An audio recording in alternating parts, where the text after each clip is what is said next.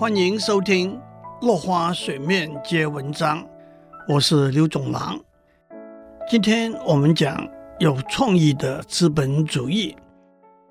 二零零六年诺贝尔和平奖得主尤鲁斯是孟加拉的银行家和经济学家。一九七零年代，当他看到当地的妇女想要从事生产事业，却连最起码的资金都没有的时候，就从口袋拿出二十七美元借给四十二位妇女，让他们买材料生产竹制家具。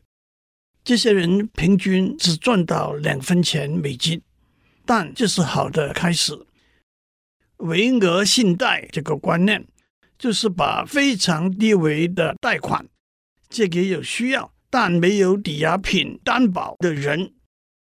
到了二零零七年，他的银行借出六十四亿美元借给七百多万个贷款人，的确是把赚钱和做好事结合起来的好例子。美国麻省理工学院教授 Negroponte 在二零零五年。达沃斯的世界经济论坛上提出，让每个小孩都有一台笔记型电脑 （One laptop per child） 的构想，并且成立了 OLPC 基金会，目标是制作每台价格低于一百美元的笔电，给新兴国家的儿童作为辅助学习的工具。这个构想得到许多政府。和企业很大的回响和支持，并由台湾广达电脑公司承包制作。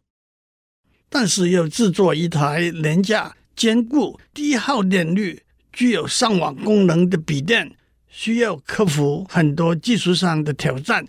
所以，这个叫做 XO 的笔电始终没有达到低于一百美元的目标。后来，OLPC 推出买一送一的活动，顾客可以用四百美元的低价买两台 XO 笔电，一台自用，另一台捐给贫穷落后地区的学童。二零零七年起，台湾的华硕、宏基和美国的戴尔等电脑公司也先后推出微笔记型电脑，价格约五百美元左右。到了二零一四年，谷歌推出的 Chromebook 打进教育市场，定价一九九美元。当我们把这些共同的努力结合起来，不正是把做好事和赚大钱结合起来吗？著名摇滚乐团 U2 主唱 Bono 在二零零六年的达沃斯经济论坛上。提出名为“红色计划”的产品商标活动，任何贴上这个商标的产品，会把销售收入的一部分捐作慈善公益，特别用来照顾非洲艾滋病患。许多企业参加了这个活动，例如美国运通公司发行了一张 American Express Red 的信用卡。把信用卡消费的百分之一捐出来。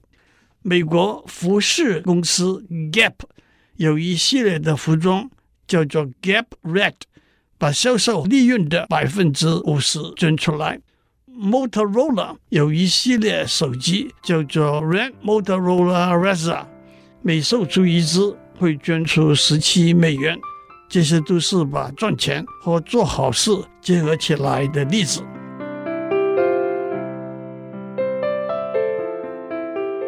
以上内容由台达电子文教基金会赞助播出。